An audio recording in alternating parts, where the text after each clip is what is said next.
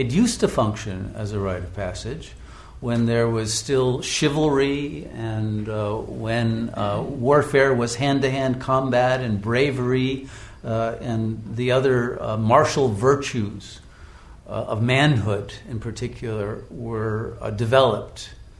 but that was a long time ago. Now, if especially take the U.S. military, it's a video game, and somebody in Nebraska is firing a drone at somebody in Pakistan they're not in any danger. There's no bravery involved.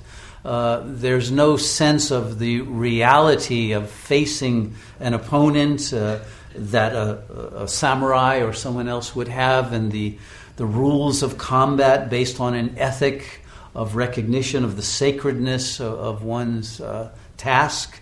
All of that, that was the culture of Japan, and in the Middle Ages, the culture of chivalry has been lost. Uh, and so uh, the military is no longer a rite of passage, but I would say now it is a forcible descent into the hell realms uh, of egoic submission to the mass uh, paranoid ego structure.